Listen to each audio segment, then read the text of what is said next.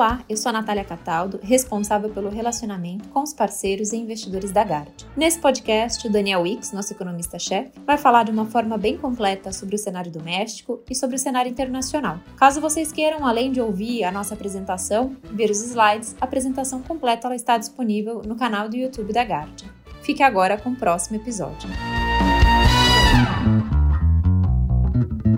Boa tarde, sejam bem-vindos a mais um webinar aqui da Gard. Como de costume, a gente separa aqui em duas partes. Da primeira parte para falar do cenário econômico, com o economista Daniel Wicks, e na segunda parte para falar um pouco de mercado, de resultados dos nossos fundos com o Calabres. A gente vai abrir para perguntas no final dessa apresentação. Se vocês quiserem adiantar alguma pergunta via Q&A ou via chat, fiquem à vontade. Eu vou passar a palavra agora para o Daniel Wicks, que vai começar então com a parte de cenário. Bom, obrigado, Nath. Vamos lá, pessoal, bem-vindos a mais um call aqui da Gard. Começando aqui com a parte econômica, né, e pelo cenário internacional, como a gente faz, né? Então, acho que, enfim, de maneira geral, apesar de toda a turbulência no mercado e, enfim, volatilidade, a nossa tese aí, que a gente vem carregando já há algum tempo de de uma reprecificação de juros no mundo tem acontecido aí, a gente tem visto né, a reprecificação de diversas trajetórias de juros de diversos bancos centrais. Né? Então, basicamente, nesse gráfico aí, a gente coloca aí o que está precificado né, em, em, número de altas né, para os próximos 12 meses em diversos bancos centrais né, no mundo desenvolvido, e isso daí, basicamente, enfim, eu acho que é a perspectiva dos bancos centrais correndo atrás da curva. Né? Então, acho que fazendo um balanço aí de, um, de praticamente né, um pouco mais de um mês pós-guerra na Ucrânia, Ucrânia,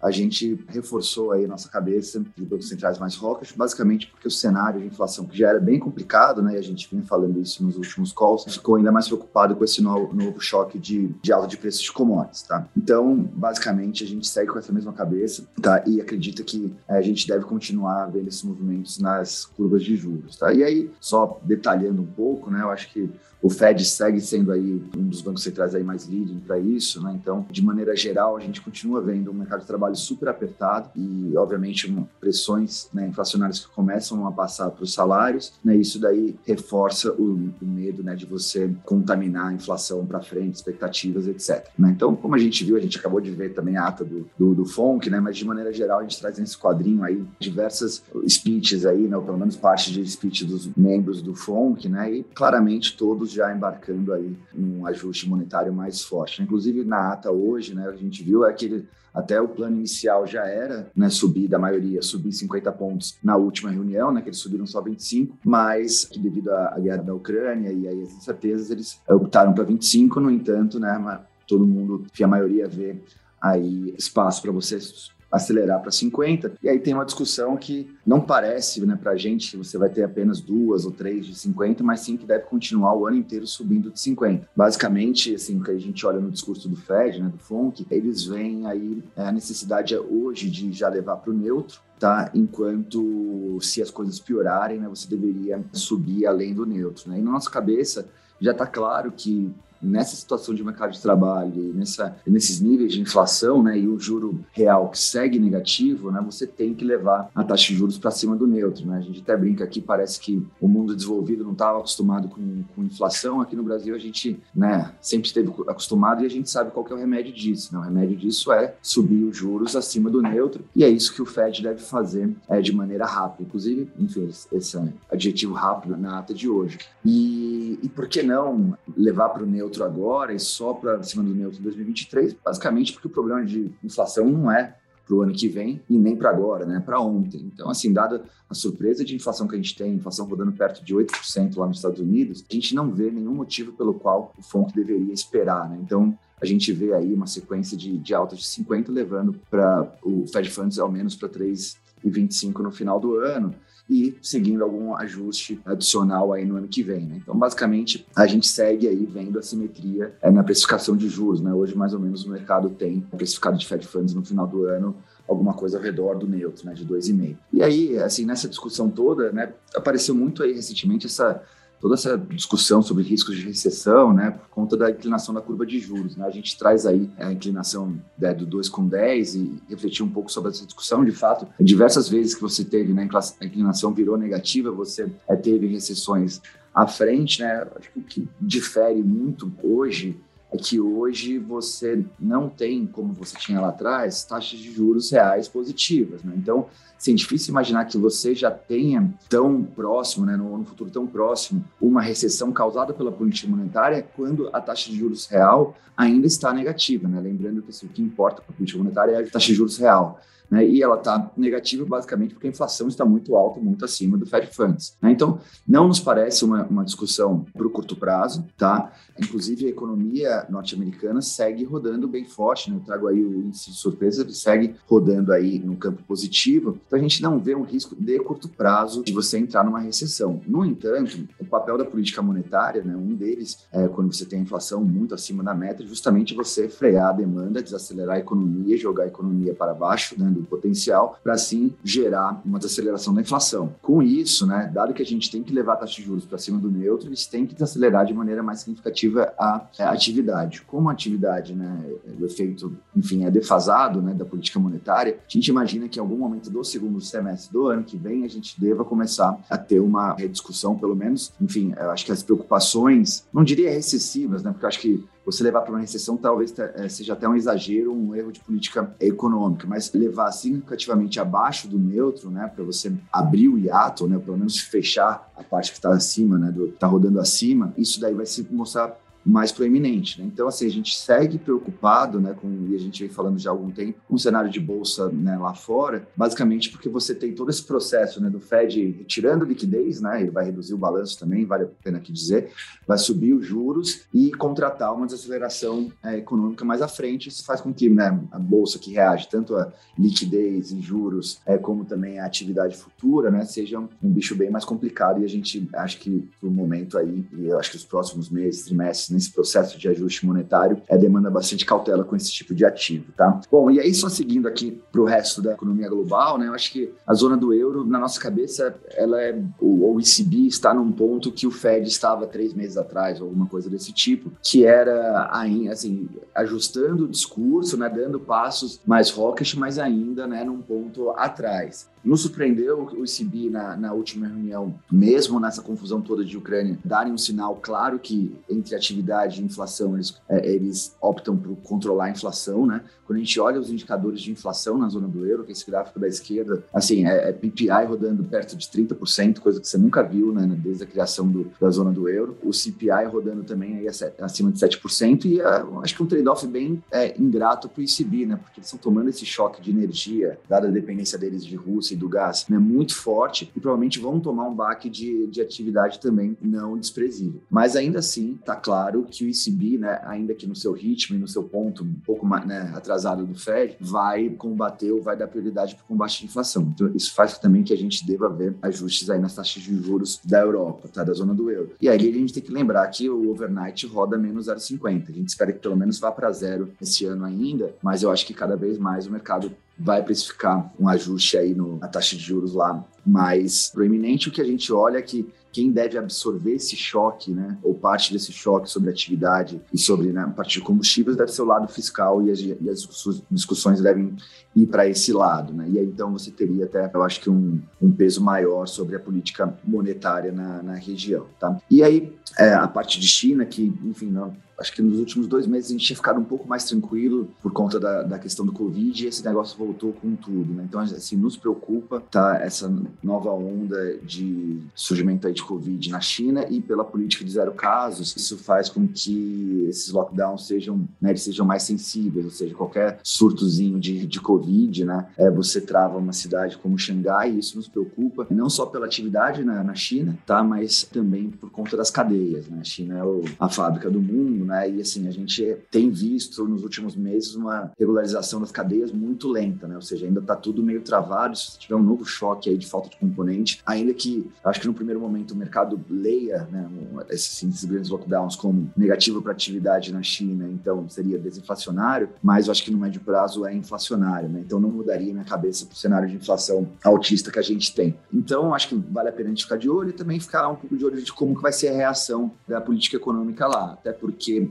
eles têm né, um, um, target agressivo né, de crescimento ao redor de 5,5. A gente projeta 4,5 sem colocar esses lockdowns em, em, em cidades importantes como Shanghai. Né? Se é, você tiver a mudança, se, se, de fato esses lockdowns prolongarem, pegarem atividade, a gente imagina que possa vir alguma coisa aí de infraestrutura para tentar compensar né, e tentar chegar mais perto do target de crescimento. E aí, enfim, com algumas consequências para o mundo de commodities que já está né, bem apertado com tudo que, que tem acontecido. Tá? E aí, por fim, é, acho que é só interessante esse gráfico que a gente montou. Assim, acho que o cenário de emergentes, né? O emergentes já vem ajustando de maneira geral a taxa de juros, né? Desde o ano passado, então eles saíram na frente de desenvolvidos, né? E eu acho que o Brasil é o caso mais claro disso, que fez bastante, né? Antes de todo mundo e até mais de maneira uma magnitude maior que todo mundo. E então, assim, eles já estão em uma posição do ciclo que é mais, assim, ajustes finos, né? É, em relação, por exemplo, que a gente tem em desenvolvidos que estão começando o processo, né? Então, dito isso, países com, né, com taxas de juros mais altas e ainda, né, que são, se você juntar o melhor dos mundos, é taxa de juros alta e países produtores de, de commodities, que aí é o Brasil, né? O Brasil é o grande país emblemático disso. A gente tem visto a performance da, das moedas, né? Prezando aí por exportadores de commodities vis-à-vis quem colocou isso em si, né? Ainda adicionando quem colocou mais juros, a gente tem visto essa boa performance do câmbio, né? Então, nesse gráfico, basicamente, tudo que está para cima, você está variando positivamente a moeda, né? Ou seja, a moeda está se fortalecendo e aí a gente vê, e aí a gente coloca no eixo horizontal a variação de juros, né? Então você vê que tem uma relação positiva aí. E a gente também pinta em azul quem é exportador de commodities, né? Então que aí você ganha, você tem a cereja no bolo de commodities também. O Brasil tá fora aqui, né, no, no, no quadrinho, porque a gente está vendo só a variação este ano, né? O Brasil fez muito lá atrás, né? Então ele acaba descolando, mas eu acho que é a mesma cabeça de todo mundo aqui, né? Então quando a gente olha, todo mundo que está fazendo mais juros e tem commodities está sendo beneficiado, né? E aí aqui só chama atenção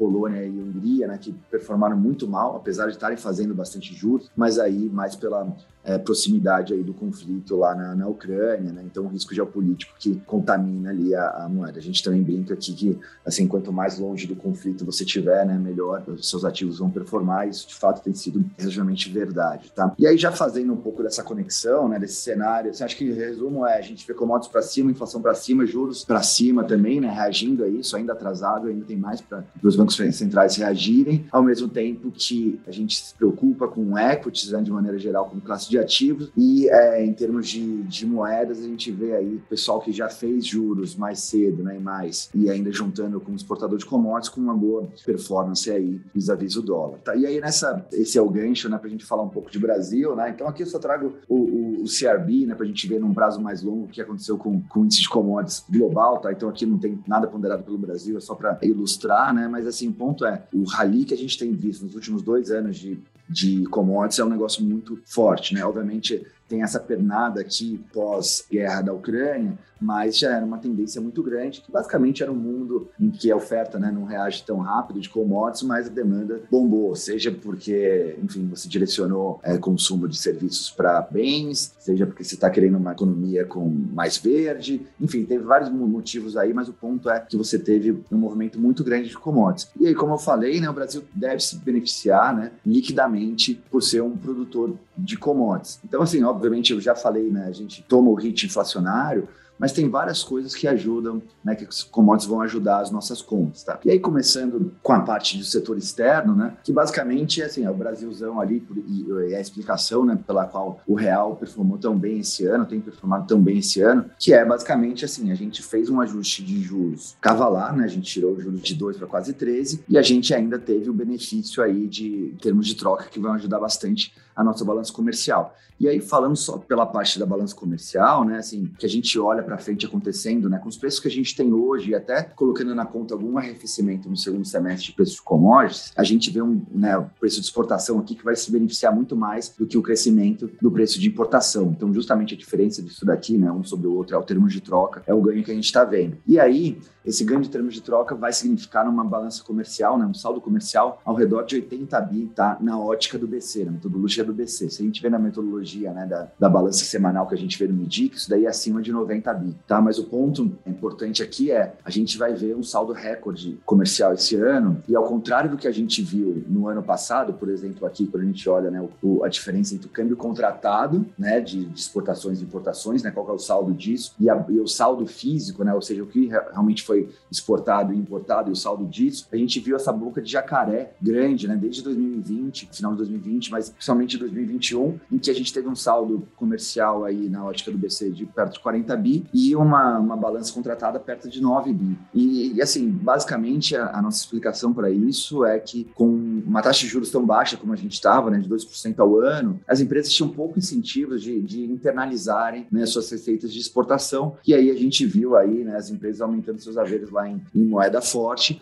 e o custo de oportunidade era baixo. Né? Agora, com o juro mais perto de 13, né, você tem que pensar que assim, seu custo de oportunidade não é 2% ao ano, é 1% ao mês, né? E isso faz bastante diferença. Então, o que a gente espera é que não só a gente vai ter um saldo comercial físico muito forte, como isso daqui vai representar grandes entradas de recursos né, no mercado de câmbio aqui dentro, tá? E basicamente isso daí é a combinação, né, de você ter um juro mais alto, né, bem mais alto, no diferencial de juros alto e na cereja do bolo de commodities, tá? Então a gente, eu comentei no último call mensal, né, que a gente estava vendo volta de, de, pessoa física, né, que enfim, teve aquele frenesi de se investir é, em fundos lá fora, chegou a sair 3 bi de dólar por mês, e a gente estava vendo a volta, né? E o próximo, e até comentei, né, o próximo passo é ver a PJ, né, pessoa jurídica, e é justamente isso, né? Pessoa jurídica seria exatamente esse negócio de você ver o aumento aí da internalização do saldo comercial para frente, tá? Então, o que eu acho, é, e aí fazendo todas as contas e vendo que a gente não vai ter no balanço de pagamentos, né? vazamentos por conta de um juro baixo, né, dado que o juro está alto, é, a gente deve ver um fluxo cambial muito forte. Né? Então, quando a gente faz aqui a projeção, e aí essa partezinha aqui em, em, vermelho na ponta do gráfico, né? Isso daí é a nossa projeção de saldo em fluxo cambial, tá? Então, basicamente, assim, quanto que vai sobrar de, de câmbio no mercado de câmbio doméstico? E aí, assim, a gente vê que a gente vai voltar para níveis aqui mais perto, enfim, acima de 40 bi, né? Ao redor de 50 bi, que são níveis altos, né? Compatíveis com momentos que a gente via grande apreciação do câmbio real, né? Que foi aquele enfim, fase aqui entre 2006 e 2012, né? Então, basicamente, assim, a gente vê que períodos de abundância de fluxo cambial são acompanhados de apreciação do câmbio real. Então, por mais que o câmbio tenha apreciado recentemente, a gente ainda vê um viés positivo aí, né, para o BRL, basicamente porque a gente vê aí, em termos de balanço de pagamentos, uma, as contas muito ajustadas e uma sobra de câmbio no mercado aqui, tá? Então, obviamente, em pese ser um ano de eleição e alguma volatilidade, a gente acredita que, assim, no, né, nas próximas semanas e, meses você ainda tem o, né, o vetor do juro alto e tendo a repercussão disso daí da commodity, né, dando repercussão aí no ingresso de, de, de, câmbio ao longo do tempo. Então, acho que essa primeira efeito de commodities, né, a gente melhora muito nossas contas externas e o câmbio aprecia, né? Eu vou falar mais sobre, sobre o câmbio apreciado, tá? Mais à frente, mas a gente tem uma outra, outro benefício do, do, do preço de commodities é que isso daí, enfim, ajuda muito o aumento da arrecadação, né? Também comentei por cima isso na, na última, no último call mensal, né? Mas, enfim, refinando os números, a gente vê outro ano de superávit primário, basicamente por isso, por acho que um grande efeito na arrecadação, né? O preço de commodities ajuda, principalmente a parte de petróleo, né? Aumenta royalties, etc. Isso daí ajuda não só a União, né? Mas como também nos estados e municípios, né? Também vai aumentar dividendo da Petro, enfim, você se beneficia de várias formas. Então, mesmo tudo que foi feito lá de redução de impostos, IPI, o piscofim sobre o diesel, a gente ainda vê aí um efeito net positivo, né? Então essa é coisa boa de você ser um produtor, né? Que você também beneficia a sua parte das contas fiscais e obviamente o deflator também vai ser mais alto que ajuda nossos ratios de, de fiscal, né? Então a gente vê uma nova redução esse ano da dívida pública, né? Vai aí para 77, quase 78, né? Então assim, no curto prazo, né? A foto é muito boa, ainda que existam né, diversas é, dúvidas aí para frente, dado a eleição e o futuro aí de teto de gastos, como vai ser o novo framework, mas a princípio aí no curto prazo a gente vê com bons olhos o que é, os resultados que a gente deve ver ao longo dos próximos meses, tá? E aí voltando um pouco sobre esse cenário de câmbio, né? Enfim, pela primeira vez, aí eu acho que é uma coisa importante, talvez né, a frase seja assim, só o câmbio salva, né? Da mesma forma que quando o juro foi para dois e o câmbio desvalorizou para caramba, isso daí deu uma desorganizada em tudo e piorou é, inflação, o BC teve que subir mais juros, etc. Agora a gente pode ver um movimento contrário, né? Tem que lembrar que o canal da taxa de câmbio é um dos canais clássicos de, de transmissão de política monetária, né? Você pode falar, ah, por que, que o BC vai subir juros sendo que a gasolina está subindo? Bom, a gasolina, né? Ela é cotada em dólar lá e aí você faz a conversão para real. Se o real apreciar, ele ajuda assim no preço de gasolina. Né? Então tem isso, né? Um dos canais que ajuda a convergir a inflação. E aí pela primeira vez, né? Nesse, a gente vê se aqui é a parte de agro, tal, tá, e CBR agro, que a gente vê pela primeira vez a apreciação do câmbio, né? Quando ele vai para baixo de 5 e aí fica aí perto desses 4,70 que ele esteve aí nos últimos dias, né? A gente vê um efeito na margem finalmente compensando aqui a parte de commodities agrícolas em reais, né? Então, você tem, esse é um dos canais e parece que ele está conseguindo aí é mais do que compensar, né, o efeito sobre a alta de preços de commodities em dólar. Também na defasagem de gasolina, né? Tá super volátil e tal, mas a gente também já vê algum espaçozinho para uma pequena queda, né? Obviamente, acho que a Petrobras não vai fazer isso agora, vai esperar a volatilidade, acho que não faz sentido ficar também desgastando esse tempo todo, mas o ponto é que é pela primeira vez a gente revisou a inflação para baixo, né? Então a gente veio revisando, acho que nos últimos, sei lá, um ano e meio, toda semana revisando para cima. A gente tinha batido aqui no, no, no, meio do mês passado, né, de março, a gente chegou a bater 7,4% de inflação para esse ano e 4% para o ano que vem, e agora a gente já voltou, é principalmente pelo efeito do câmbio, né, dando essa escorregada maior aí, a gente voltou para 7,1% e 3,8%, tá? E assim, se, se nosso viés de mais otimista com câmbio no curto prazo se verificar, né, tem aí um pouco da sensibilidade do que a gente pode ter de inflação dado cada cenário de BRL, tá? Então isso daí ajuda, eu acho que a dar um conforto maior para o Banco Central. Me parece que o Banco Central também está otimista com o câmbio, né, pelo que eles falam. Mas então o BC deve parar mesmo o ciclo em 12,75, né? A gente também tinha uma Selic final de 3,25 um pouco maior, mas agora a gente ajustou para esse 12,75 e imagino que a próxima discussão até assim quando vai começar a cortar, né? Então se o câmbio de fato apreciar, né, é, a gente vai intensificar essa essa discussão discussão, que inclusive pode ser também ajudada aí pelo, pelo nosso cenário de, de atividade. Né? A gente continua com 0,7 de PIB esse ano, né? mas é interessante notar a distribuição. Né? Os quatro primeiros semestres desse ano são esses, né? as quatro primeiras barrinhas aí é, vermelhas. Né? Então a gente vê assim, uma atividade ainda positiva no curto prazo, nesse primeiro semestre, mas no segundo semestre a gente já vê é, queda de PIB aí no trimestral. E é basicamente o porquê disso você tem um efeito defasado né, de política monetária, de apertos de condições financeiras que deve bater é, na atividade ali. Isso daí também deve intensificar o debate. Né? Eu acho que o próximo debate agora não é mais se o BC consegue parar no 12,75, eu acho que ele vai conseguir, dado o cenário de câmbio. Agora, o próximo debate vai ser quando ele começa a cair do 12,75, né? Então, acho que a gente está no meio dessa transição de debate, pensando né, um pouco na, na, curva pré. Bom, basicamente, era isso que eu queria passar aqui de cenário para vocês, e com isso eu já é, passo a, a palavra para o Calabrese seguir com o nosso call.